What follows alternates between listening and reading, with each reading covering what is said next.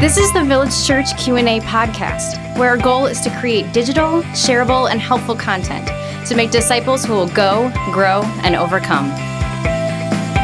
Thanks for joining us once again at Village Church Q&A podcast. This is Pastor Tim and Pastor Michael in the studio. And listeners, we've got a question that um, I think we've all been asked before, and here it is. If someone asks for money, should you give it to them? So uh, Luke six thirty, give to everyone who begs from you, Ooh, and from one who takes away your goods, do not demand them back. And as you wish that others would do to you, do so to them. that verse sounds like anybody who asks you for money, you're kind of obligated to give it to them. Yeah, the context is is of the poor, the needy, Sure. etc. And if they come to you and they ask for money, then give it to them. And, and the person who asked the question goes on. and I'll summarize what they said. Yeah. They basically said like, uh, big picture. You know, my kid comes to me, whatever. Like, no, the issue here is very poor people, poverty, etc. And the reality with these people is that without generosity, they did not survive. Mm, So, for example, in the law, there were um, boundaries set up for poor people. So, you leave the corners of your field unharvested so that the poor or the stranger or the sojourner could come through and uh, they could have something to eat. So, like built into the the law system of Israel is this high value that there are poor people among us. yeah, and Jesus even said that, that the poor you would have with you always. Right. So the whole social structure of the day is built on if the masses don't do it, there is no government social welfare Right. system. If the if the masses don't do it, then these people are going to suffer. And so, what's interesting to me, and I'll process out loud my quandary, and then Tim, you can give me your two thoughts. Sure. is- well, I, I, let's let's draw boundaries around the principle. The boundary is not anybody. The boundary is poor people, Yeah, um, needy yeah. people, people who cannot survive without giving. Now, what's unfortunate in America is that there's a whole industry of people who exploit churches and who also exploit the I mean they literally actually make quite a bit of money Yeah. and they put up signs that are not accurate and this is how they make a living Sure. by taking people's money acting Yeah. like they're homeless or whatever. So like here's like a story that happens um semi frequently at Village Church is there are people who wake up every day and they call churches. Mhm. And there are thousands of churches. I mean, Yep. Catholic, Protestant, you name everything in between, Jehovah's Witnesses, and they call and they fill out benevolent forms. That's Forms, money yeah. that the church sets aside for people who are struggling financially. Right. They turn them in, and, and it's it is not uncommon that we ask them, "Have you ever attended Village Church?" No. How did you hear about us online? And basically, they type in church, and they just go church to church to church. Yep. And if I mean, think about it, you make three hundred bucks a day, maybe Yeah. you can make a killing. There's enough churches within about a 45 minute radius that you cannot have to come back to the same church except for maybe once or twice a year. Yeah. And you can milk all of this. So there's people who legitimately do this. Having said that, let me just verify that, Mhm. you know, I was previously at a different church and I was in a setting where my role was to take care of benevolence needs. Now, at Village Church, we have our deacons do that. Mhm. And we would see this regularly, even up north, you know, 20 miles from Bartlett, where we would see people about once a year and they would mm-hmm. come back and they would cycle through. Yep. And each time they had a story that sounded legitimate. Yep. So this question, it is asked at almost every level, whether you're at a church or a business or whether you're an individual walking down, you know, the streets of Totally. Chicago Yep. and someone meets you on the street and asks you for five dollars. Yep. How do you know whether you should give it to them or whether you should not give it to them? Absolutely. So there's a couple principles I think that are wise. So, for example, the persons who come to Village Church, people who really need money will go within about a five to seven minute radius. The Yeah. people who are just kind of like making money off this, I mean, we get people from an hour away. Yes, you know? and it's that's like, right. well, we, you can kind of know at that point their whole rhythm and Yeah. how they do things. So there's some like things you can do to discern. Here's the misnomer that I have to give the person what they're asking. Yeah. So now I am confined to if they tell me, give me all your clothes. Oh, oh no, give me your whole wallet. I mean, it, there is a point where you realize, like, okay, Jesus has an intention here. And the intention of Christ is that the people of God would always care for the poor and make sure that the needs of the poor are taken care of. Right. And the community value in the biblical context is that when someone's asking, you know who they are, you know their story, you know whether their request is legitimate, and you should care for them. Yep. Because you're in a communal context that understands this. Correct. I mean, you're adding another dynamic to this, which is the idea of the large city. This is not. I mean, even their large cities are are much smaller. Smaller than what you we know, have. you know people, you know the beggars, you know the people, you know their names, you know what they're like. And this was also a culture where the misinterpretation of Jewish law, like if you touch, like they wouldn't even like they would just ostracize people and leave them to their death. It was Sure. terrible.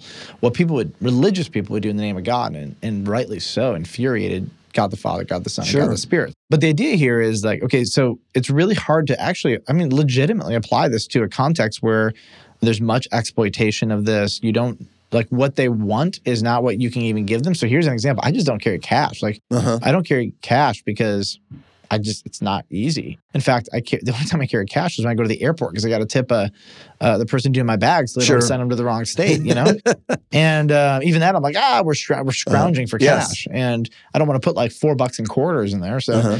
but uh, you go downtown and somebody says, "Oh, can I have some money?" I'm like, I don't have any money to give you, but if you want food, I'll take you out. And here's here's what's interesting is Yes. almost never will they take the free food, even Uh-huh. though what they're saying is I'm starving Yes. or I need whatever.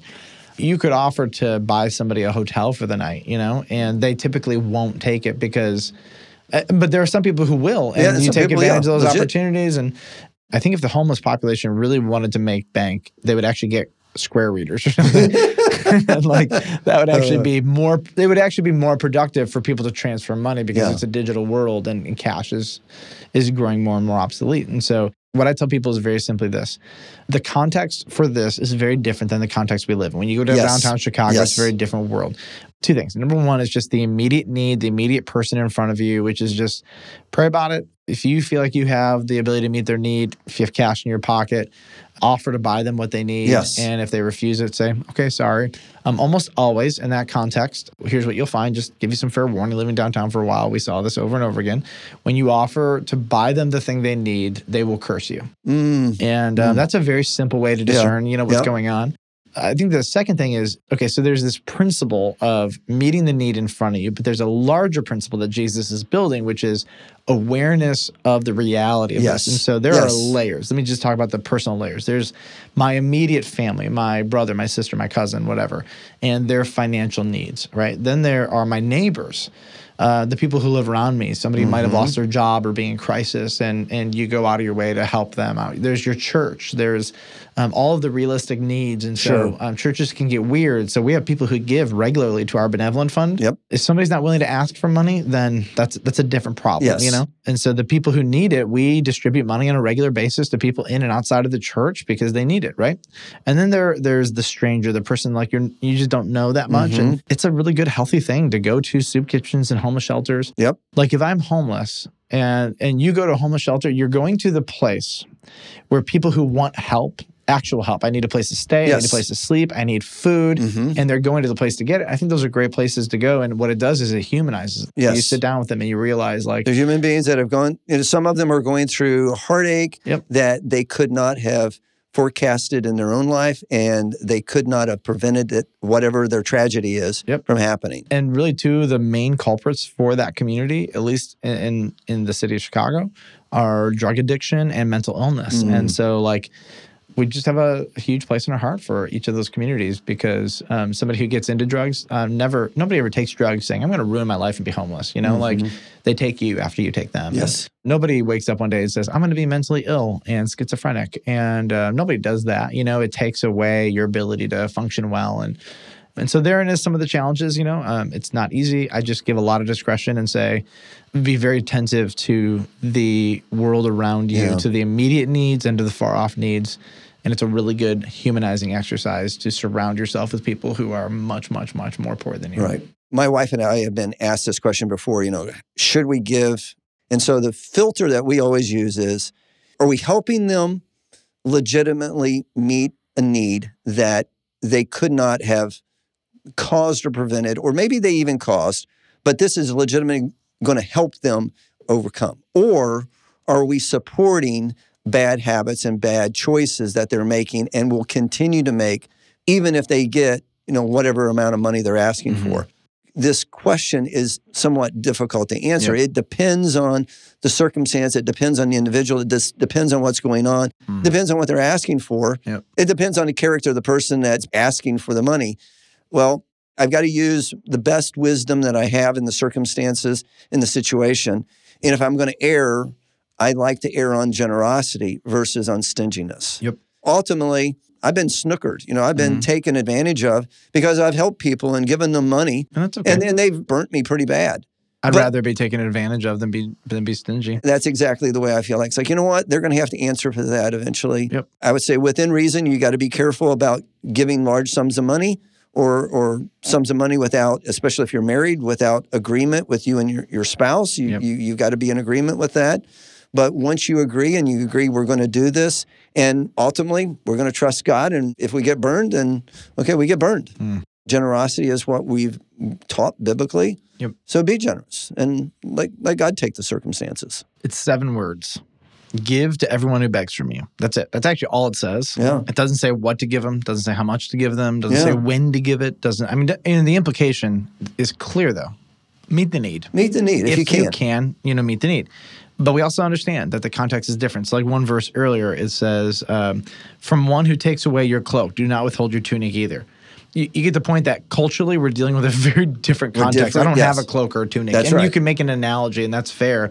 But like understanding the communal aspect of this, That's right. This isn't somebody you just see and leave. By and large, this is actually somebody that that you're interacting with on a daily basis, and Yes. you know that our concern, understandably so, is I don't want to be duped. Nobody wants No, to be no, duped, right? no one wants to be walking away from a situation thinking, "Well, I was stupid." And that's not what Jesus is talking about because you all. likely almost always know the person and you know their state and you know why they're there. Yeah. You know why they're poor, what decisions they made, or things that happened to them.